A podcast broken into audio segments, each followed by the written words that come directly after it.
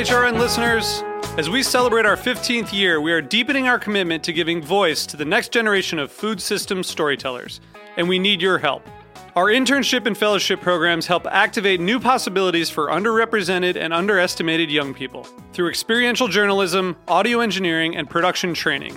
Through these unique programs, HRN helps food equity stewards build essential workforce readiness skills that expand their potential and foster economic mobility. Please consider supporting these critical programs. And with a minimum donation, you can be entered to win a dinner for two at an amazing restaurant in one of eight cities and tickets to a concert at a great venue in one of those cities. We have incredible partners across the country who have donated, as they also share our passion for helping to educate the next generation of food systems storytellers. Check out heritageradionetwork.org slash 15 to donate and enter to win today. That's heritageradionetwork.org slash 15 to donate and enter to win today. And make sure you donate before March 31st. Thank you.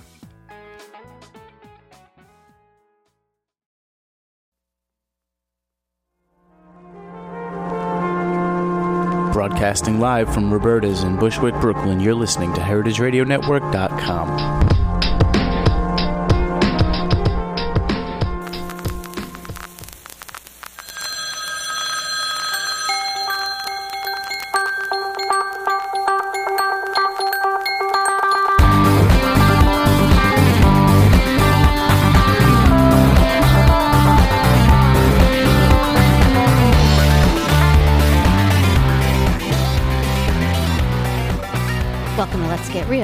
Heritage Radio Network. I'm Erica Wides, your host. And um, before Let's Get Real, before Let's Get Real was a show, I did a different show for over two years previously on this network. It was called Why We Cook. Maybe you remember it. Um, and I created that show based on the work of a guy named Richard Wrangham, who's an author. He's a Harvard Harvard guy, and he wrote a book called Catching Fire: How Cooking Made Us Human.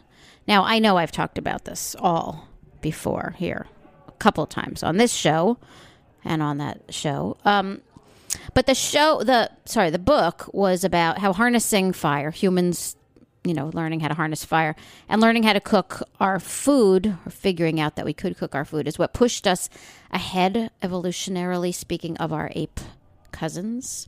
It got us down out of the trees, it got us working cooperatively together to hunt and gather and create fire and cook.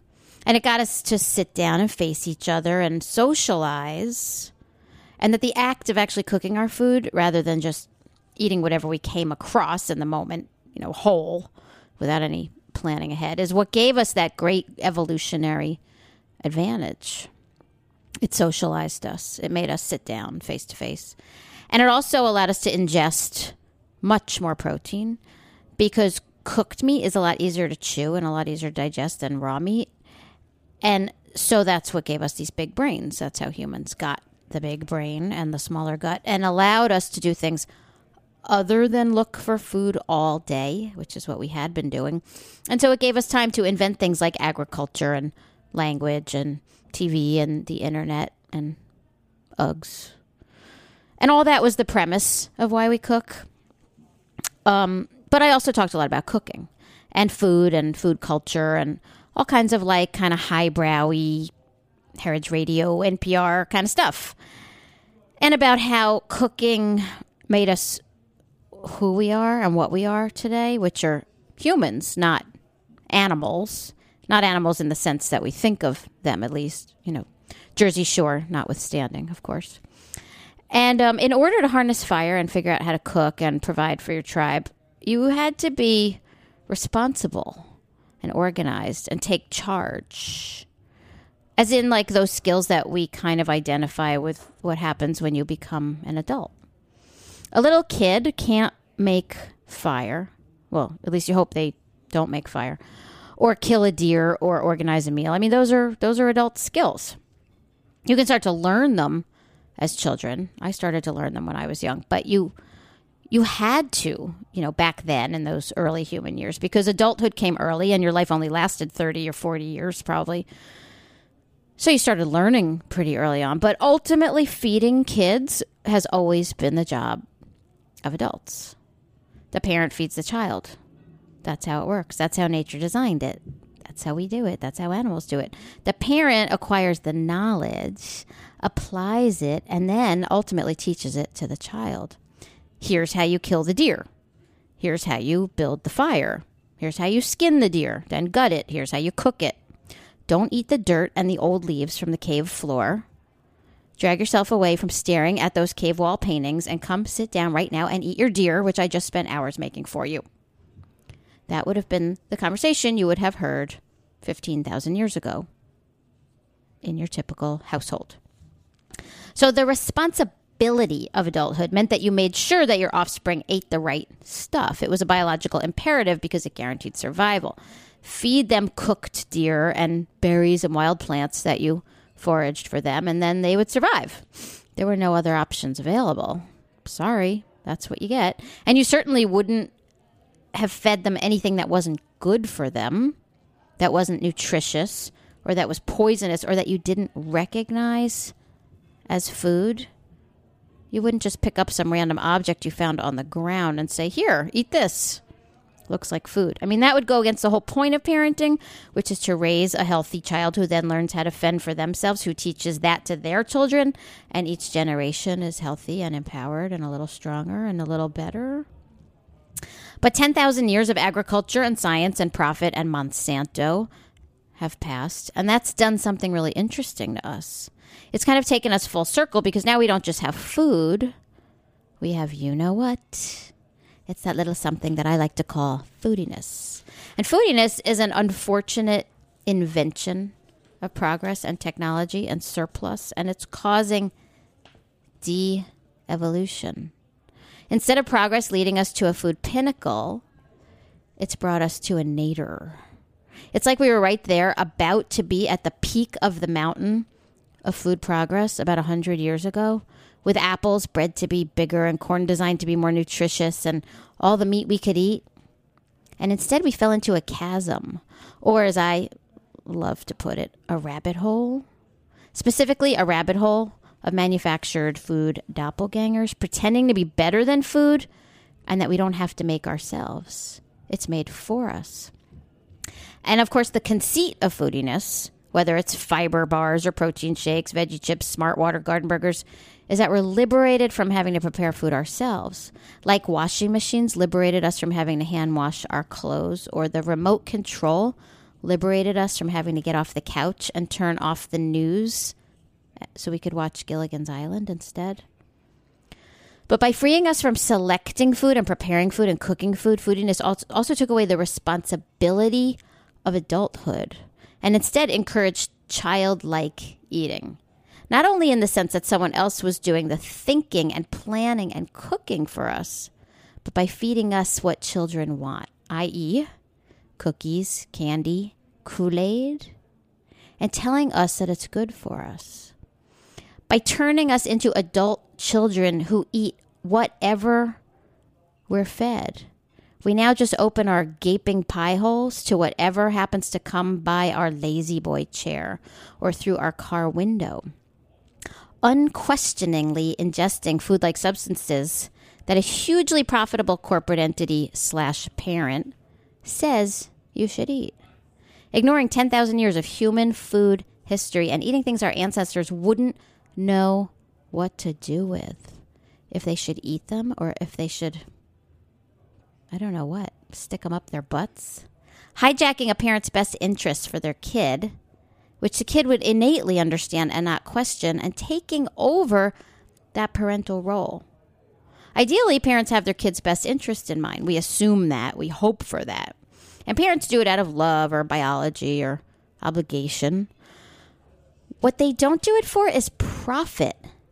Parents don't sell food to their kids, we hope. But foodiness assumes the role of parent and it makes the food decisions and it creates the menu and then it takes a profit, a huge profit. And it's not like corporate, corporate foodiness in the kitchen is making us a nutritious home cooked meal meant to nourish us body and soul. They're making shit made out of surplus corn sweetened with chemicals to taste like cookies that are killing us. Maybe what I should do is change the name of this show to Why We Don't Cook. So that's kind of what it's all about. And because the great parental foodiness monster wants us kids to love it and love what it feeds us, it never changes the formula of the formula. The colors and flavors and textures change for different ages, but it's still the same stuff from infancy to incontinence. Corn syrup and soy milk powder based formula at birth, through corn syrup and soy milk powder based Ensure at the end, and a long, fat, sick life in between of chocolate fiber bars and gummy bear vitamins and pretend whole grain cereals and omega 3 cookies. It makes us dependent on them suckling the giant corporate boobs of an endless stream of cheap, sweet, fun and easy, colorful, no cooking involved foodiness. No real food necessary. And how do you know in life? Or how you, eh, or, and you know how in life you do things, put it that way. You know how in life. You learn from your parents. And then you grow up and you leave the nest or you leave the cave, or you leave the suburban split level house, and you go out into the world and you apply the lessons and the knowledge that they taught you and become independent and stuff like that. How do you know how to do all that? Well, if you don't learn to feed yourself from your parents, except for how to tear the wrapper off a fiber choco bar, then you're still a dependent, infantilized diaper wearer. And foodiness wants that to keep you in an infantilized state where we can walk around all day with plastic sippy bottles of brightly colored drinks that we can just keep sucking on. And eating food that requires no fork or knife, just our fat little fingers, and occasionally the few remaining teeth. Foodiness and infantilizing is about dependency, I think. In the past, I've discussed that foodiness infantilizes us by preparing everything for us. So we can't make anything ourselves, and we never see real food to begin with. I mean, you can look back at my other episodes. Soup doesn't come in a can, performance doesn't come in bar food, or by making everything taste like candy or cookies or Kool Aid. Like in my episode, vodka doesn't taste like chocolate. Or if it tastes like candy, it is. But this show is about why foodiness manufacturing wants to infantilize the population and how it encourages infantilization across the board in a person's life.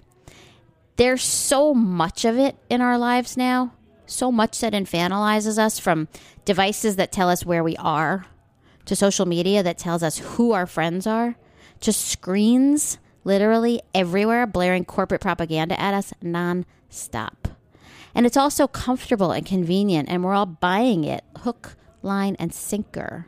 That I want to just stop for a second and pose a question.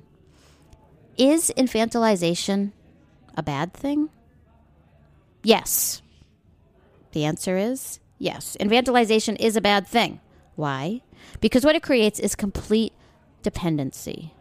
Dependence means you aren't independent. And if you're completely dependent, someone else is making all your decisions for you. And who's making those decisions? Well, that depends on who you ask. The Tea Party and the right wing say it's the government. That big government is making decisions for you, which is pretty hilarious since the government is all about letting big businesses govern themselves. Self regulation has been the name of the game since the Reagan years. No, it's not the government, it's corporate America. What my guest, Kristin Wartman, a few weeks ago calls big food, and I call big foodiness which is taking surplus corn slurry, which, by the way, is a product of terrible farm policies designed to help big agriculture, flavoring it like candy, and telling you it's providing you all of the nutrition you need. The point is that foodiness nutrition isn't nutrition. I've explored this on many shows, like There's No Such Thing as Whole Grain Captain Crunch. It's sugar, it's artificial flavoring, and it's chemicals. But that dependency I mentioned before informs the faith in corporate foodiness. It says it's giving me my fiber. So it is. It says it's giving me my omega 3s. So it must be. It says it's giving me protein. So it's got to have it. My big corporate foodiness mommy knows just what I need in my bottle, in my lunchbox, on my dinner plate, and in my snack at every event and activity filled childhood. But fiber doesn't come from candy bars, and omega 3s don't come from cookies, and protein doesn't come from shakes. Fiber comes from fruit and vegetables. Omega 3s come from little oily fish, and protein comes from meat and beans. The dependency that foodiness is evoking in the population is shutting down people's ability to think for themselves and see the obvious. That you're not socializing, you're alone at home on your computer. That music doesn't come from computer programs, it comes from instruments played by actual people. That a strawberry flavored vitamin gummy bear is not a strawberry. And if you can't see that, then you can't see anything.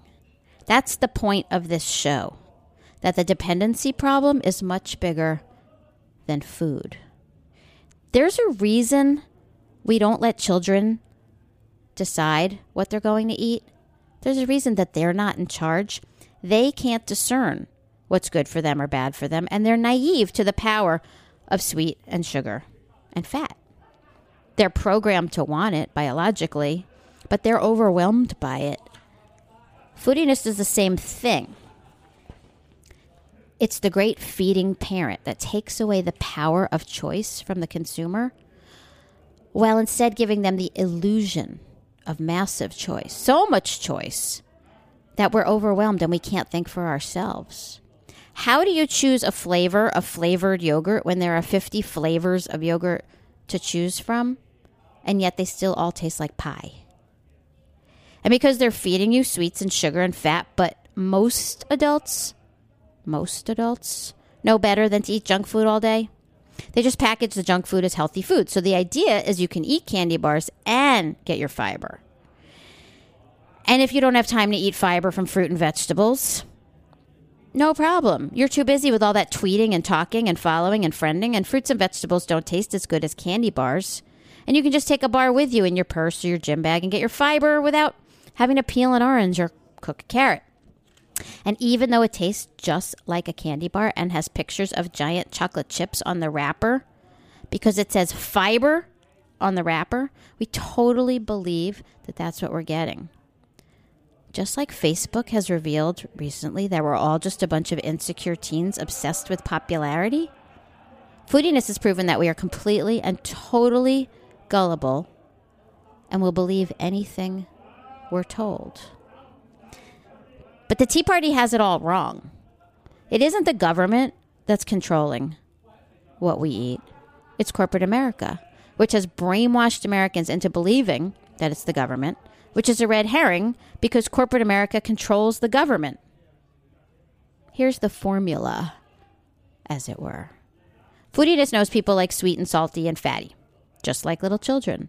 But because most people believe they are adults. They won't necessarily eat candy bars and cookies for lunch and dinner. So, foodiness makes candy bars and cookies but puts things in them like all your fiber and writes that on the box. People will eat it and think that they're being adults. It's totally Orwellian. Orwell got it wrong that the government would be all controlling, but he got it right in that there would be an all controlling force in our lives which is corporate America. Foodiness is making you fat and sick, but brainwashing you into believing that you are a powerful adult making choices.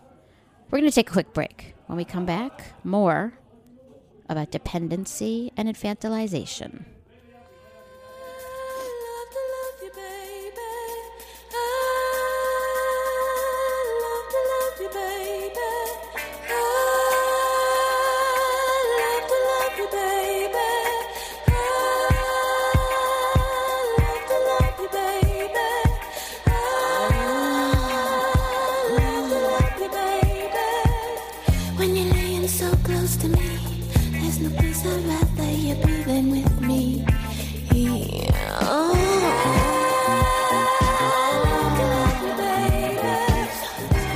Today's show is brought to you by Hearst Ranch Grass Fed Beef, available on the internet at HearstRanch.com.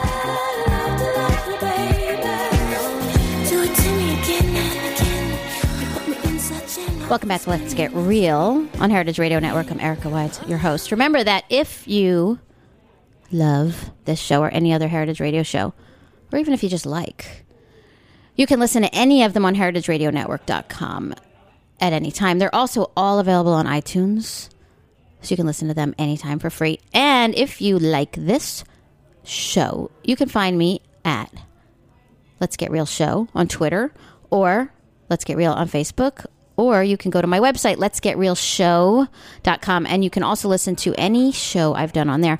Plus, you can read my vlog, my foodiness blog. So, anyway, I suppose it's all about how you define adulthood. Real adulthood isn't defined by the trappings of adulthood, like a job or a salary or a house or a car or a spouse. Adulthood is defined by independence. Childhood is defined by dependence. So if you have an SUV and a McMansion and three kids and a spouse, but you buy cookie flavored cereal with faux whole grains, you're dependent. Independence is knowing that whole grains come from things like steel cut oats and brown rice and whole barley. And if you want whole grains, you have to get them there. And to not believe the cereal box just because it has a picture of a grainy looking field, waving fields of grain. Because it's not even actual grains that they're showing, it's what we it's what they think we think grains look like. But how would we know? Let's think about how dependency and foodiness is causing dependency and infantilization across the board. Let's look at the evidence. How about adults who have endless cell phone conversations like teenage girls used to have in their bedrooms, but they're having those endless cell phone conversations on street corners or right in front of the subway entrance or right in front of the door you're trying to get out of or while they're on a bus or a train for six hours? Or devices. Everyone's walking around dazzled by toys that they can't put down. Like a toddler who gets a new toy that they love so much that they take it to bed with them and they can't put it down. Or a fixation on how many friends they have. I mean, this is like as third grade as it gets. Or adults playing video games on the subway. Again, third grader. Not to mention adults on scooters, those stupid little scooters. Why are adults riding around on those? Or apps that tell you what to like or what to watch or where to go. We're talking dependency. And we don't even know where we are anymore or how to get anywhere because we're so enabled by GPS. Using a GPS equals total dependence. Do you know how to read a map anymore? This is what moms do with their kids before the kids learn how to drive. They take them everywhere and they show them how to go everywhere. Foodiness makes you sick and fat, which then means you need pharmaceuticals, which make you more dependent and fatter and sicker. You eat the shit, you get diabetes, you get the meds, you eat the diabetic shit. Somebody once said that advertising is just feeding people back their own shit. Another example of dependency the Tea Party, Sarah Palin, George Bush. They're mentally challenged, totally ignorant, and people believe in them anyway. You can't just make a stupid comment like Obama is a socialist and not know that A, you don't really know what socialism is, or B, that we already kind of have socialism here. Things like Social Security and Medicaid and unemployment and libraries and public schools and interstate highways and parks. Or C, that Iraq had something to do with September 11th, but it didn't. But it doesn't matter. The population is so dependent and infantilized that they'll believe anything, even when it's blatantly not true, as long as someone keeps telling them that and the person with the loudest voice wins. And also, I'm really starting to think that by not giving the brain enough actual real nutrition, people are being made dumb by foodiness. How else do you explain Mitt Romney? I was in Utah in December. Utah is the Diet Coke capital of the United States. They drink more Diet Coke in Utah than any other state. I rest my case. Or The Real Housewives, or Jersey Shore, or Kim Kardashian, or Twitter, for that matter. There's another great but under recognized recent film that illustrates, I think, perfectly how foodiness is really the turnkey to complete stupidity and gullibility on the part of the American population. It's a film called Idiocracy. And in this film, Luke Wilson and Maya Rudolph are people of average to lower than average intelligence who are transported to the future by the military only to find that everyone in the future is slow. I won't use the R word, retarded, but you know what I mean. So the world is run by morons, and now Luke and Maya are the smartest people in the world. The president, whose middle name happens to be Mountain Dew, makes Luke the Secretary of the Interior in order to figure out why the country has turned into a dust bowl, which is causing massive food shortages and destroying the economy. Kind of like when the Joads hit the road. So that's when Luke Wilson's character discovers that the nation's crops are being irrigated basically with Gatorade, a Gatorade like sports drink named Brawndo, whose eponymous parent corporation has already purchased the FDA and the FCC. And they're using it to water the crops. What Idiocracy reveals so brilliantly is the cycle of foodiness. Corporate America feeds us shit, which makes us stupid, which makes us gullible, which leads to more foodiness, which makes us dumber. And in no time, we are totally dependent on foodiness and totally infantilized and totally stupid, heading for a complete destruction.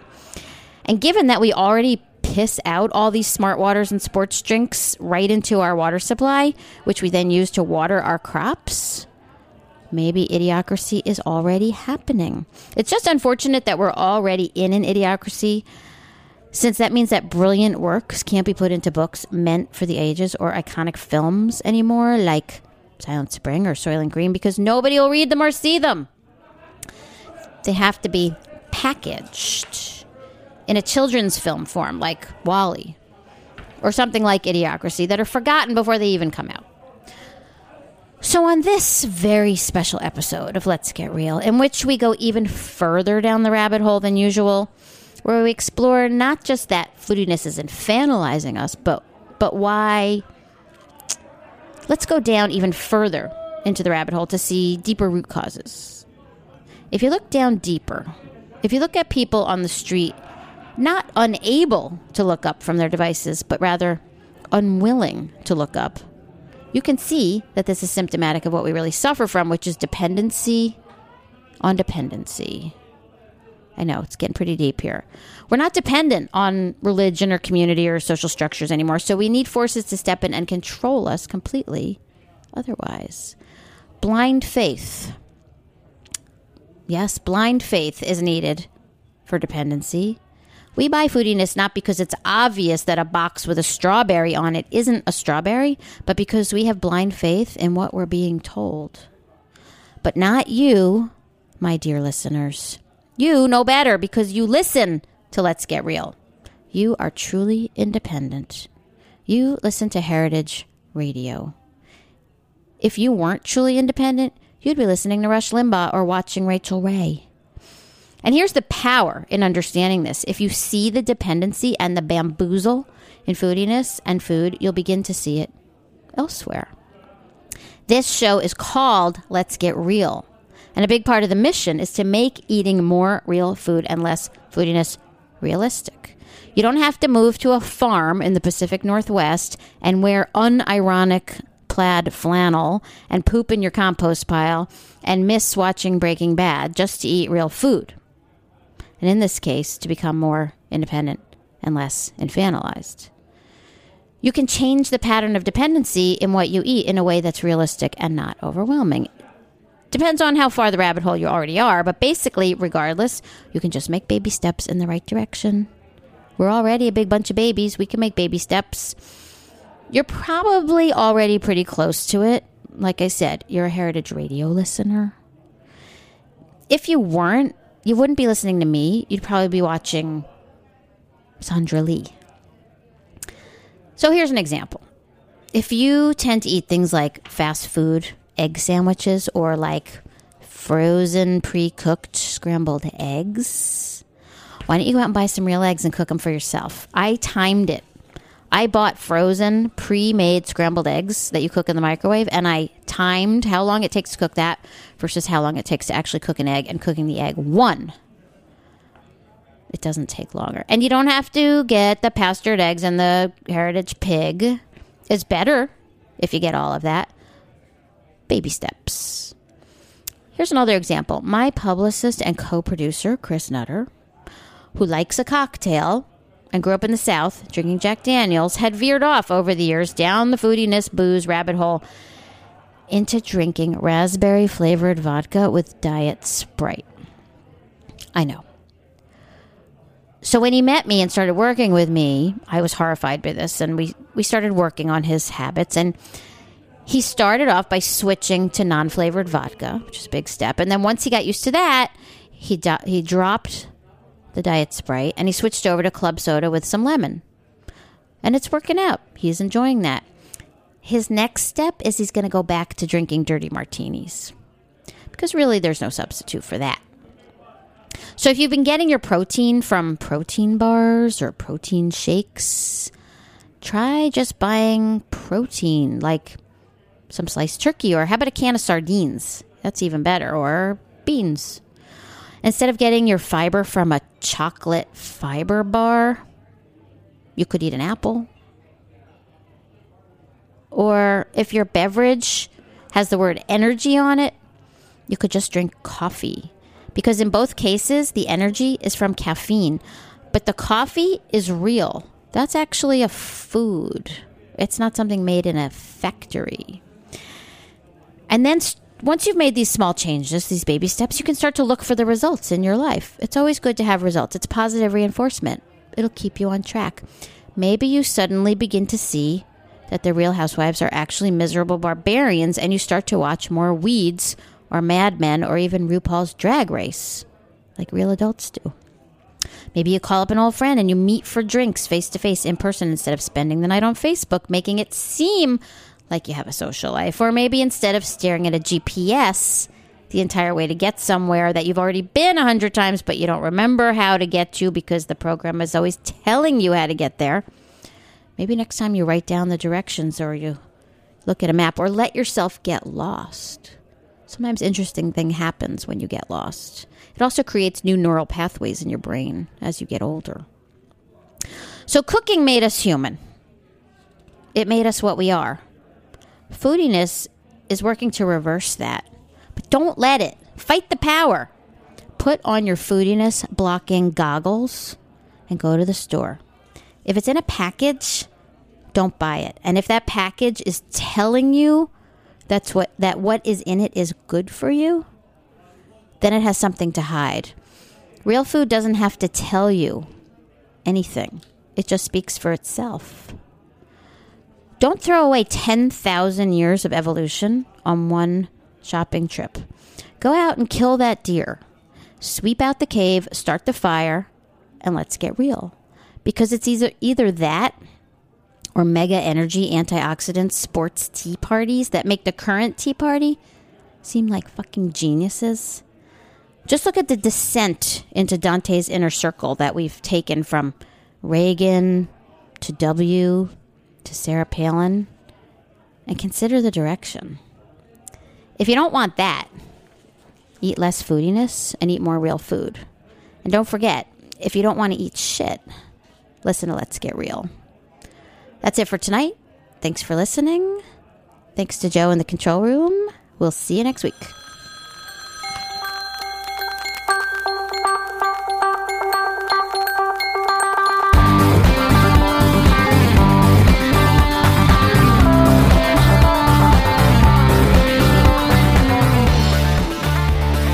Thanks for listening to this program on the Heritage Radio Network.